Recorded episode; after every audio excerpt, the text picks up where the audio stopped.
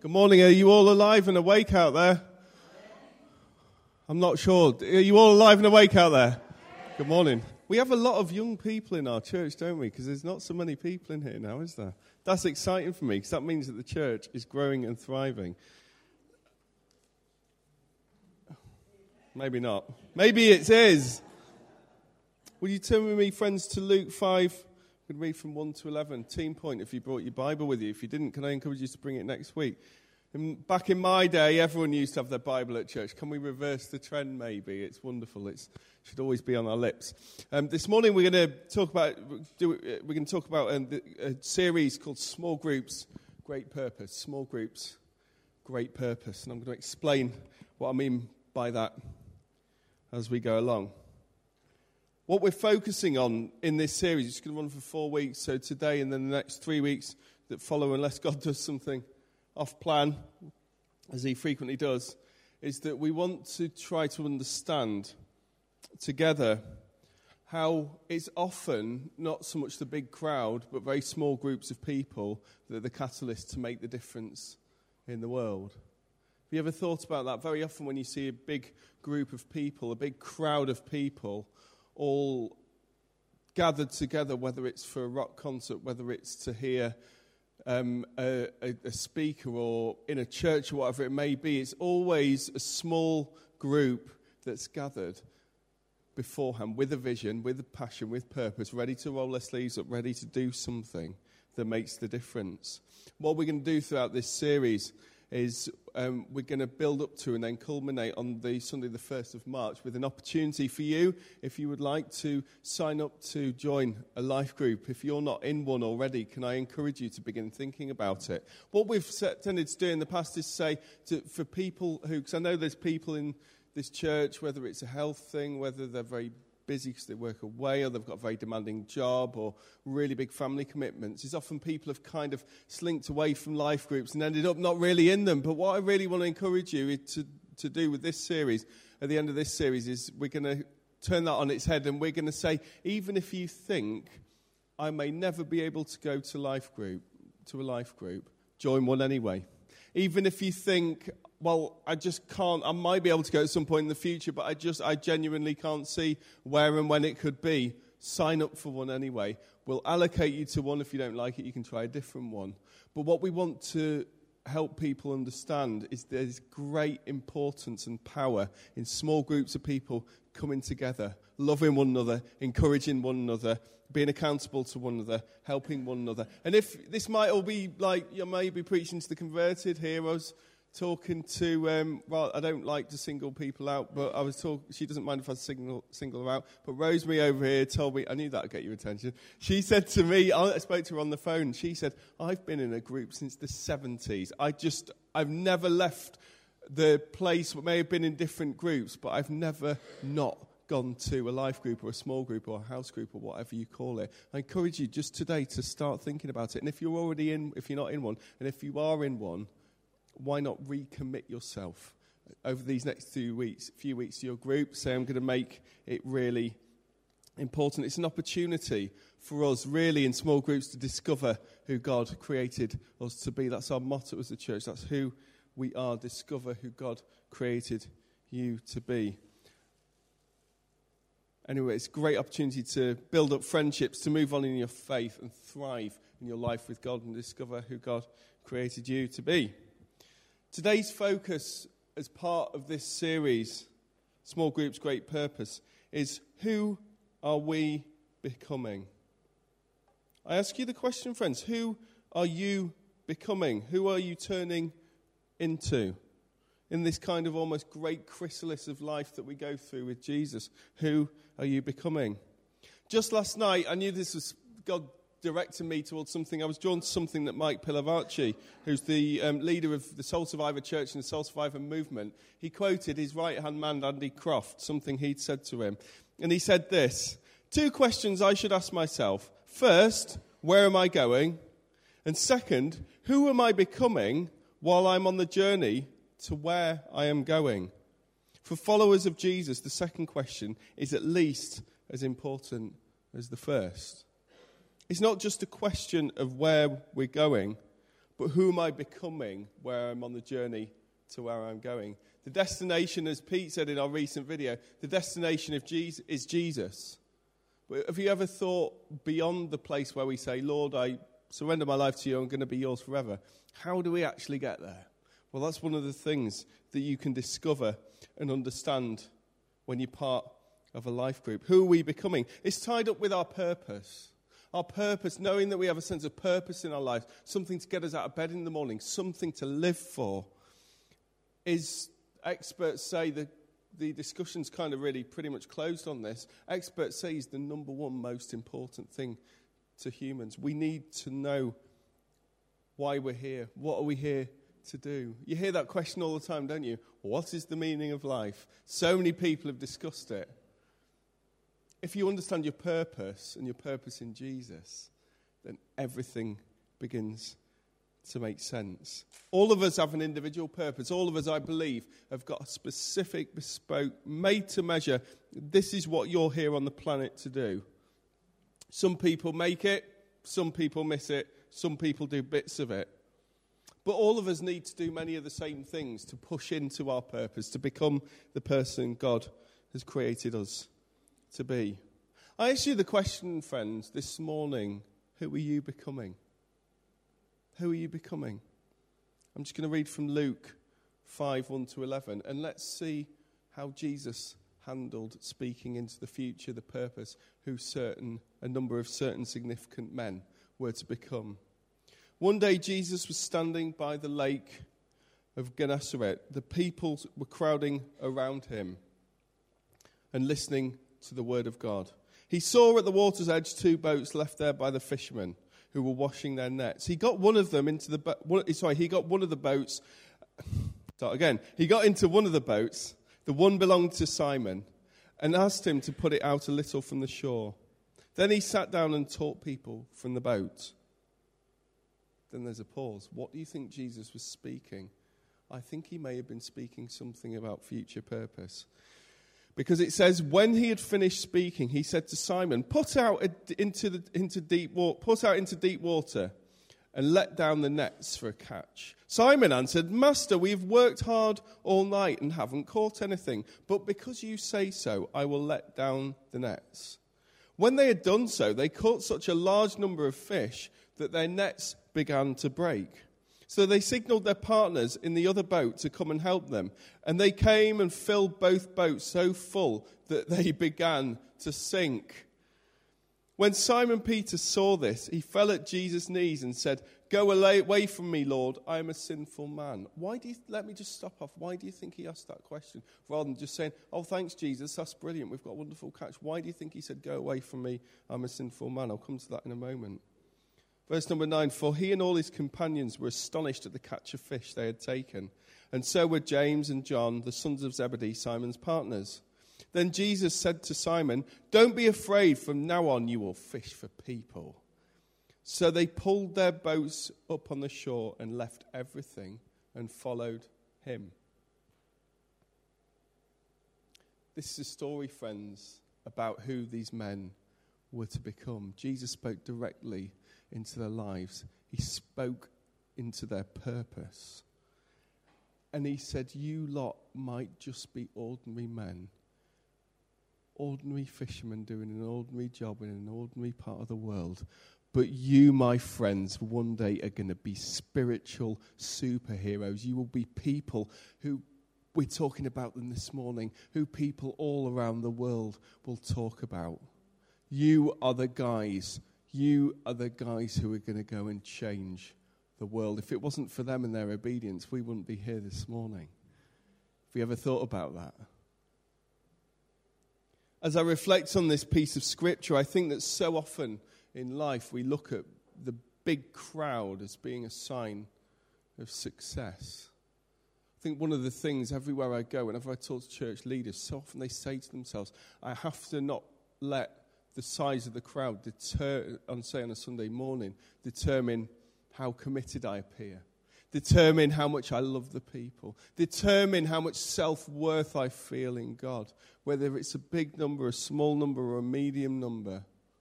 It's all something that we somehow stress out about. But They said, That's not important. What is important is that with the people that you love, who you're helping to look after, you need to do everything God has called you to do with those people. Speak into the life, speak into purpose.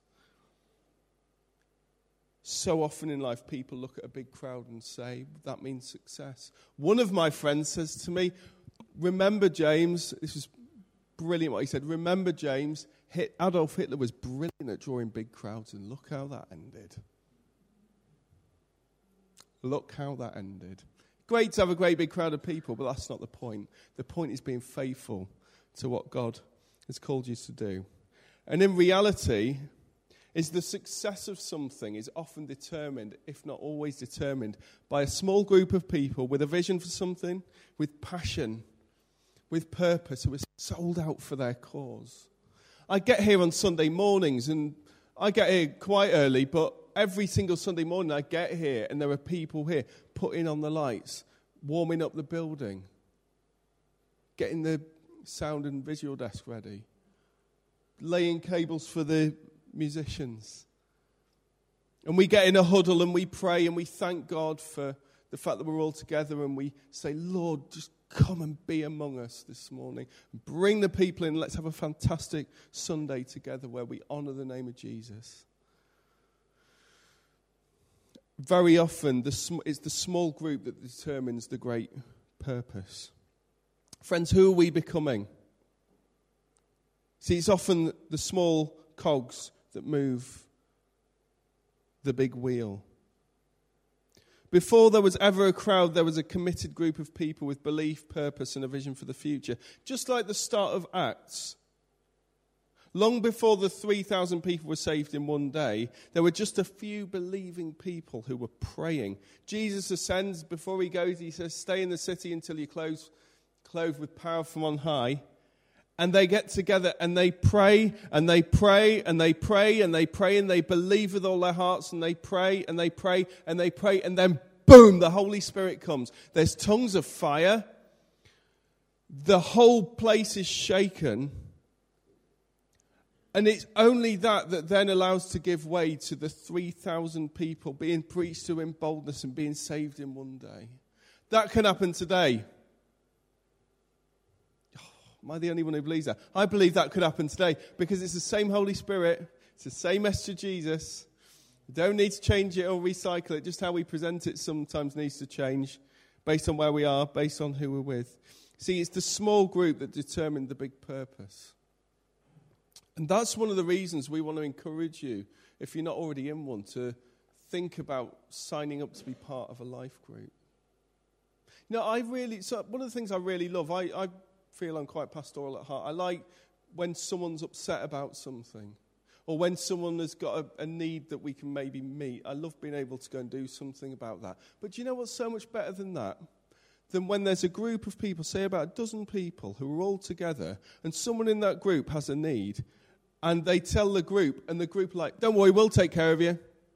And then when someone else has a need, they say, Don't worry, we can take care of you someone's feeling discouraged in the faith, don't worry, we'll get round you, we'll pat you on the back, we'll encourage you, we'll help you persevere. That's so much better than an intervention, or we better go and help this person. When people are just loving one another in community and saying we're going to look out for one another. I was really privileged on, on Thursday um, to be able to visit our um, Thursday daytime group. And I could just see, and it, it, was not absolutely everybody was there, but you know what? The sense of just loving the room for one another was wonderful. That's what they're like. That's what we want in these groups. There's an old fashioned, quite sadly, quite accurate trend within churches that 80% of the work is done by 20% of the people. It's called the 80 20 rule. Wouldn't it be great if we could reverse that and where we could say every single person in this church does their bit, whether it's big or small, everyone does a bit. Everyone takes care of something. We can be the church that reverses that. If we all take the decision, I'm going to do something about this. I'm going to make sure I'm serving. I'm going to make sure I'm giving something back into the pot. See, what Jesus does, does here is twofold. Just returning to the piece of scripture I've just read, it's twofold. He does two specific things. Firstly, he performs a miracle to demonstrate who he is. The reason Simon Peter falls at his feet and he doesn't just say, Oh, thanks very much, Jesus, for the catch a fish. He's been letting his nets out down all night. He's not caught a thing.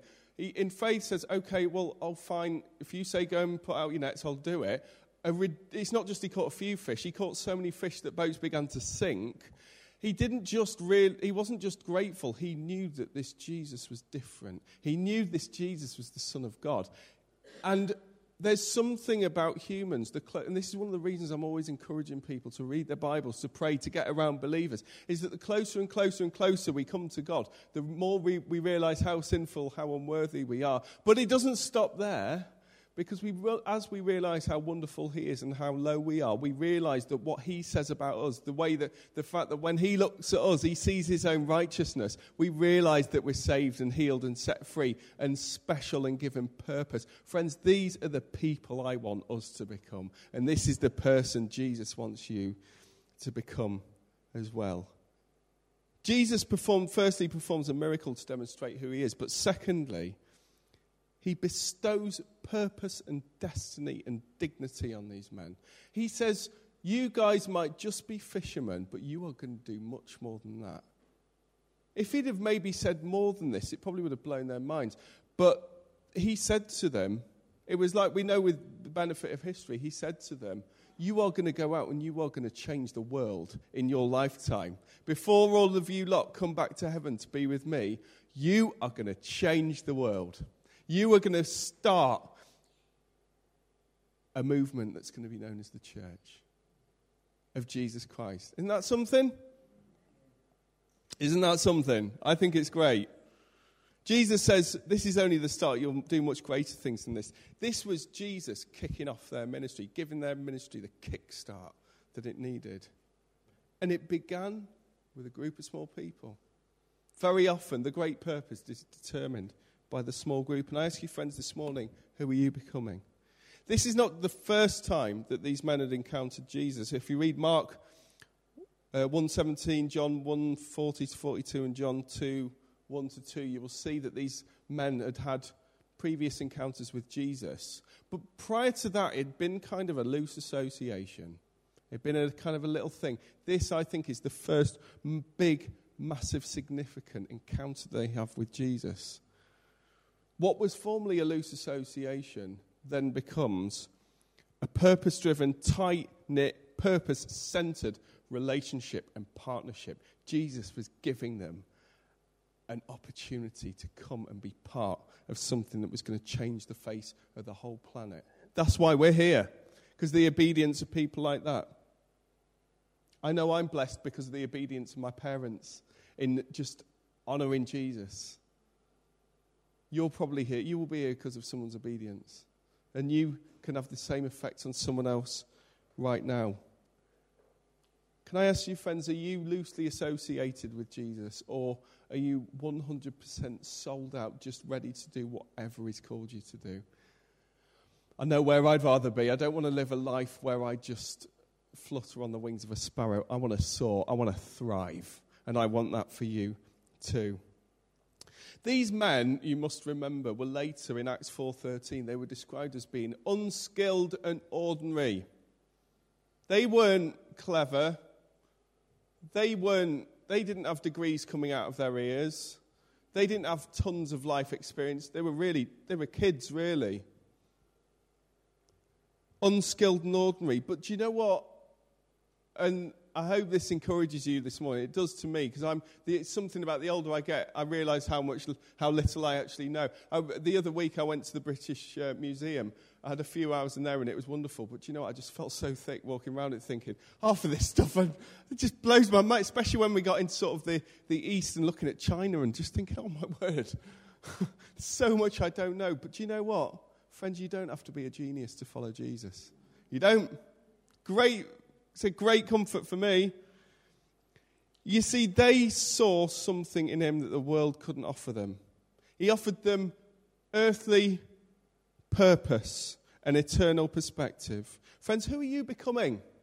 It's a gradual process. You don't, you know, when someone sets out on where they say, I'm going to lose four stone in weight, it doesn't all happen in one day. It doesn't all happen with that decision. That decision is just the start. What it takes is lots of little steps. It takes eating the right food. It takes showing some willpower. It takes some exercise to ensure you get to where you want to go to. I just encourage you this morning to view your relationship with Jesus like this. Just say, wake up in the morning and say, Lord, by the time I go to bed tonight, I want to have been a bit further ahead than when my head last hit this pillow. That's a good thing to say. How can this thing that happened to these disciples happen to us today? Well, as I've already said, Peter got close to Jesus, and the closer he got, the more he realized how unworthy he was, but more he realized that Jesus was someone who could do something about it. It says in that they left everything to follow him. It says in Luke, Jesus said in Luke, later on in Luke 9:62, he said, "No one puts the hand to the plow. No one who puts their hand to the plow and looks back is fit for service in the kingdom of God." Meaning that we've got to keep looking forward. We shouldn't be looking back at our old life. Do you ever get glimpses of your old life and think, "I wouldn't be nice to go back there for a day or two, or an hour, or whatever it may be"? But do you know what? there's, what is ahead of us is so much greater, so much more important. And if God ever says no, it's always because he's got a bigger yes in mind. Who should we become? Well, the Bible encourages us simply to be more and more like Jesus every day. It used to be a devotional, didn't there? Every day with Jesus. Might still be printed. Every day, just walk the road with him, but become more like him. It's a really simple thing.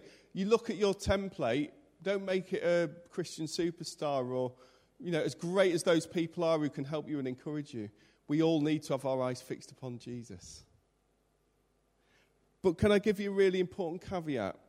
It's often it comes with a small group of people who are committed to one another. But I need to give you an important caveat. Mahatma Gandhi once said this. He said, I like your Christ, but I don't like your Christians. Your Christians are so unlike your Christ. I've read that before, but I read that again in the week, and my jaw kind of hit the floor. I was like, send a bit of a horrible shiver down my spine. I mean, in a sense, he's missing the point because, and I don't think Gandhi ever got this in his lifetime, because we'll never measure up to who Jesus was until we see him face to face. We'll never know the fullness of who he is. We can get a good idea. But when Jesus sees us, he doesn't see our sin, he sees his righteousness. He sees what he's done about it. But it gives us a responsibility to ensure that we intentionally pursue a relationship with Jesus where we daily become more and more like him, step at a time, so we can do out our bit to draw out more and more of who Jesus is, so that we can show, we can be lights of the world to draw people to the light of the world. If we don't set our sights on becoming more like Jesus, then may I ask you the question who are you aspiring to be like? I don't think, as, as amazing as we all are, that any of us are original enough to become so completely unique that we never take on the facets of someone else. It's a serious question. And friends, I want to say to you if you don't become like Jesus, I guarantee you, you will become like someone else. And no one else is worthy of that amount of time. And no one else can save you. Only Jesus can. If you don't become like Jesus, you'll become like someone else. There are so many key parts of Scripture that show that we should follow in Jesus' footsteps, that we should become like him. What I got in the week, was, when I was thinking about this, was kind of a start and an end. And the start of it is 1 Corinthians 11, verse 1, which will flash up on the board right now. Right now. Right now. Right there you go. it worked. First Corinthians 11:1 it says Paul says follow my example as I follow the example of Christ. But the end result of that is this 2 Corinthians 3:18. I could just see it changing. I got in quick enough.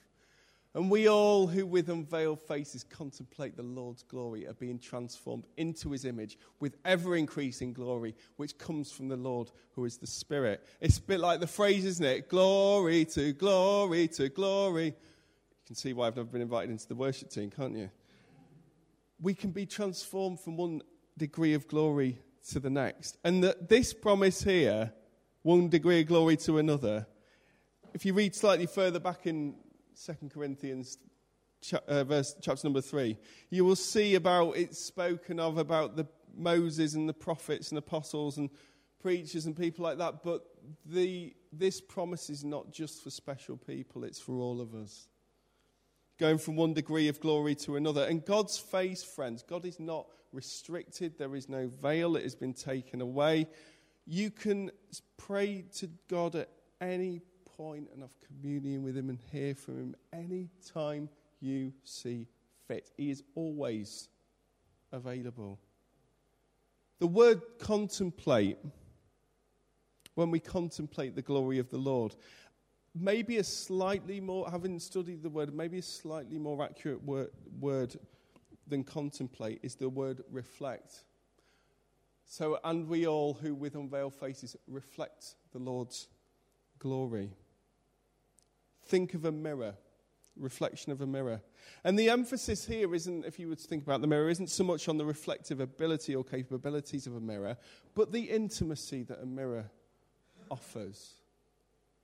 I'm not talking about sitting and just staring in a mirror, loving at, lovingly at yourself, thinking, Aren't you absolutely gorgeous? Or sitting looking at yourself, thinking, as I frequently do, Oh my word, you've aged so much. Oh my word, where did that spot come from? Oh my word, your skin's getting worse by the day. Oh, it's got a bit better now, it's got worse. I'm not talking about that. What I'm talking about is the intimacy that a mirror can offer. Because what Paul is talking about here is the reflection of Jesus from us to other people can be the thing that changes time and lives for others. You see, mirrors in Paul's day, back in this time, we didn't have, they didn't have mirrors like we have. We can just kind of, you can buy a mirror for next to nothing, can't you? Might not be a nice one, but it'll do the same job. But back in that day, they didn't have glass mirrors that were really massively reflective. The mirrors that they had were just highly, highly, highly, highly, highly polished metal which would give a reflection, but it was pretty poor compared to what we have nowadays. So, what he's saying is, we may not have the glory of the full glory of Christ reflected to us now, but one day we'll see him as he really is. One day we will see him face to face. There's a song in there, and I'm not going to sing it for you. And there's a scripture in there as well. And what's more, as Romans 12, verse 2 backs up. As we gaze at Jesus' glory, we can be continually transformed into the person more and more like the person that he is. Not just from one level, I'm talking about something called, theologians call sanctification, where we go greater glory, glory, glory, glory, glory, greater from one level to the other not just on one level, but progressively. As we know more about him, we can become more like him. This, it's brilliant when you're in a small group of people who can encourage one another and you can all go on a journey with Jesus together. I just think about the time when Kelly and I led a. Um, co-leading the life group. Every single one of those people who was in it are further ahead than they used to be. I just know it. I see the fruit of it. I'm excited by that. Thinking of going from one level of glory to another got me thinking in the week. It's a little bit like the Shard. Has everyone seen the Shard in London? Absolutely massive building. I'm a little bit scared. Has anyone been up, up the Shard? I know Bill has. Anyone else? Oh, come on, guys. We need to do a road trip. Should we just cancel church next Sunday and go? No, no, I'm joking, joking, joking, joking, joking. We'll do it on another day, another day of the week. We, we need to go on a road trip and go up the Shard. But the Christian life is a little bit like the shard. See, we're all on the same building, but you have a choice to determine which floor you go to. Do you want to just go on the ground floor? Do you want to just go up a few? Or do you want to soar right to the top as high as you can go before heaven? I know I don't want to just be away in the shallows. I want to go right to the top of the building. And you can do this by intentionally pursuing a relationship with Jesus. We're just going to show you a really quick video.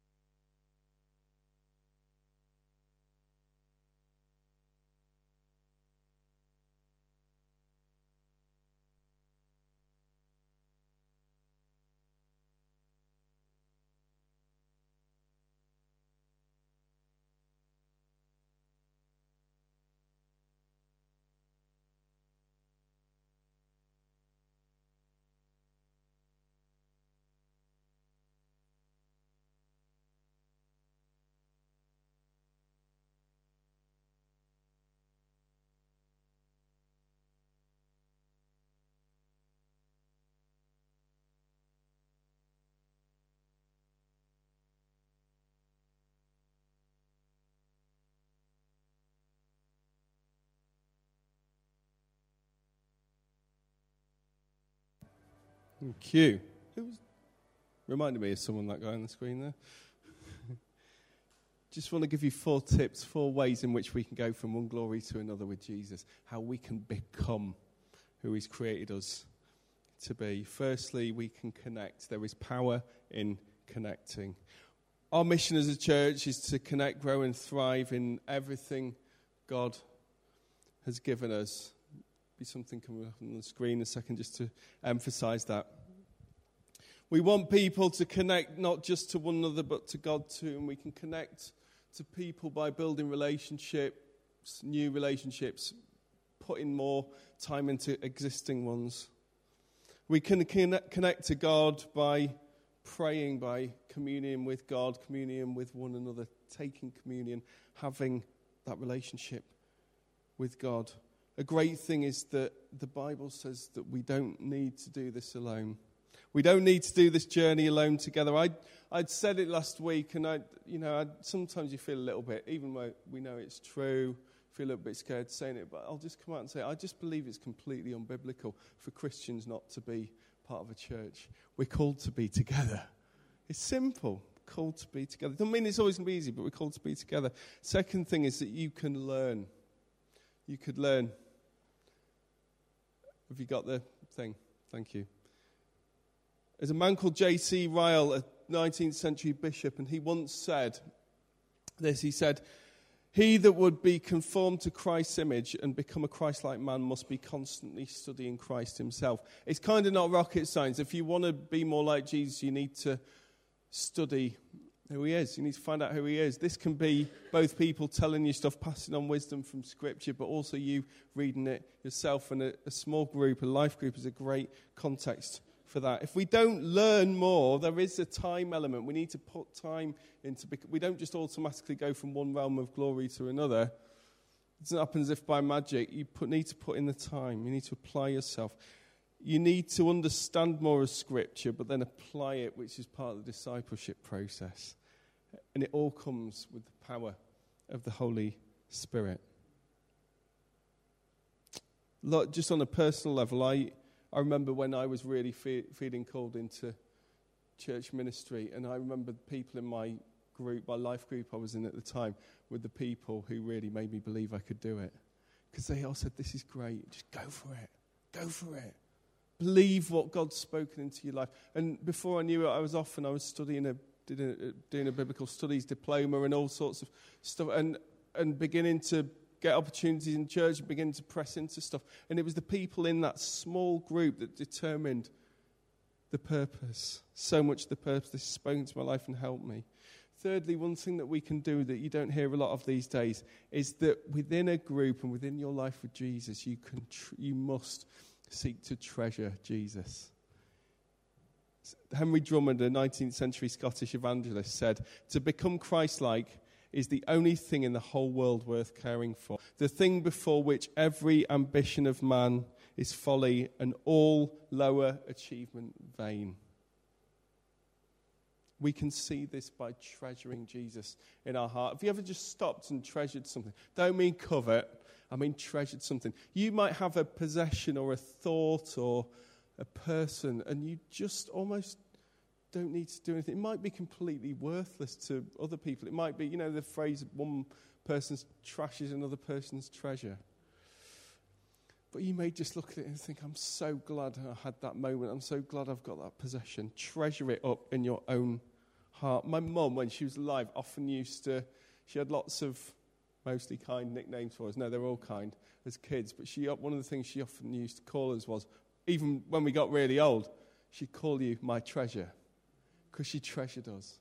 Can I encourage you to think about stopping for a moment and just, just close your eyes and just say, Jesus, I just treasure you.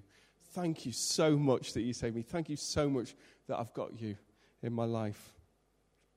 And finally, and this is one that really speaks to me, keep going. Perseverance. Samuel Johnson once said, Great works are performed not by strength, but by perseverance. And another person once said, A stone is broken by the last stroke of a hammer, but that doesn't mean that the first stroke is useless. And a piece of scripture that helps me so much with this is when Paul says in uh, Philippians 3, verse 12, when he says, I press on towards the goal, leaving behind what is behind me, leaving it in the past. I press on towards the goal for which God has called me heavenwards in Christ Jesus for his name, for his sake. And friends, do you know what? We can sometimes just stir ourselves, stir up the faith within us, and just persevere ourselves. My mum used to say, Come on, James, just get on with it and grip your teeth. Don't care if you don't want to do it, just get on with it. Do it scared, do it if you don't feel like it, just persevere. But do you know what? It's so much easier when you have friends around you who you're patting you on the back, just saying, Come on, come on, you can do this. Come on, keep persevering. Don't give up. You've come far too far to give up on this now, to give up on this thing. It might be tough, but we're with you. Don't give up. Don't ever give up. Three secrets of perseverance. Firstly, perseverance is acquired, it's not inherited. It doesn't come magically. You need to learn to persevere. Secondly, appearance cannot, uh, sorry, perseverance cannot be faked. If you try and fake it, it will very quickly be shown up to be a forgery. Thirdly, perseverance breeds success. If you persevere, you know, I just have this great desire in this, this, the sphere of this locality that we're in, to see this strong, vibrant Christian presence that is a massive light to this area. Someone gave me a word in the way. I'm sorry, I know I'm a little bit over time. Someone gave me um, a word on Tuesday night, ordinary lady goes to another church in Lincoln. She just said to me, I really believe, and I'd said something about this the week before, I really believe that your church, this church, is going to be a little bit like supermarkets when.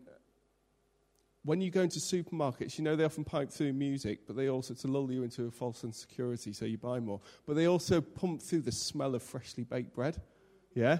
And she said, Your church, this church, and let's push into this promise, friends. This church is going to be a church that there is going to be a smell and a sense that's going to permeate these walls all the time. And people around and about, they, as they drive past our building, even just they sit in their homes somewhere not too far from here, they're just going to tell there's something going on here that's exciting, that's vibrant, that's different. Isn't that exciting?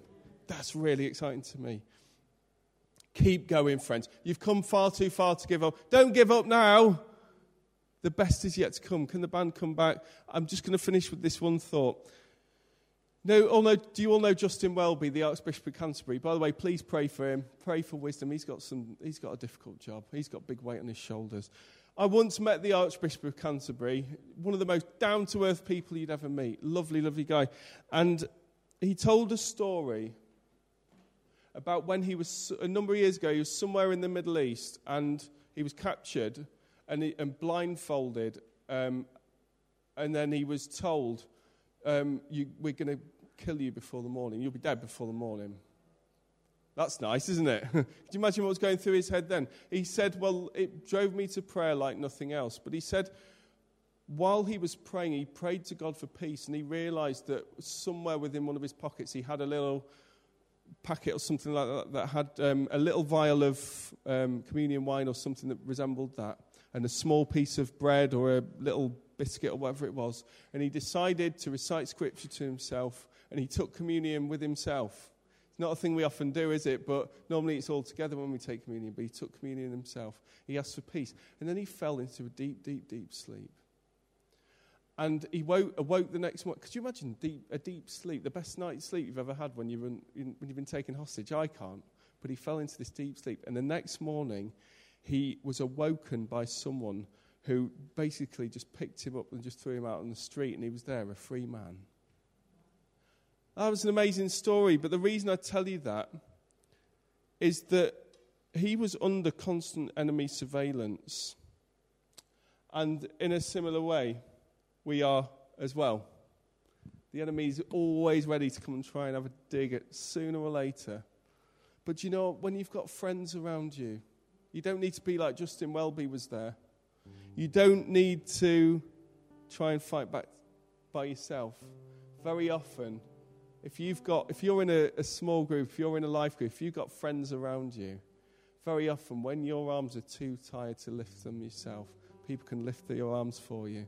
People can help you. People can encourage you. You can learn. You can pray together. You can treasure Jesus, and you can learn how to persevere. I encourage you, Sunday the 1st of March, if you're not already in one, get signed up for one. Can we stand? I'm going to sing one final song. Thank you.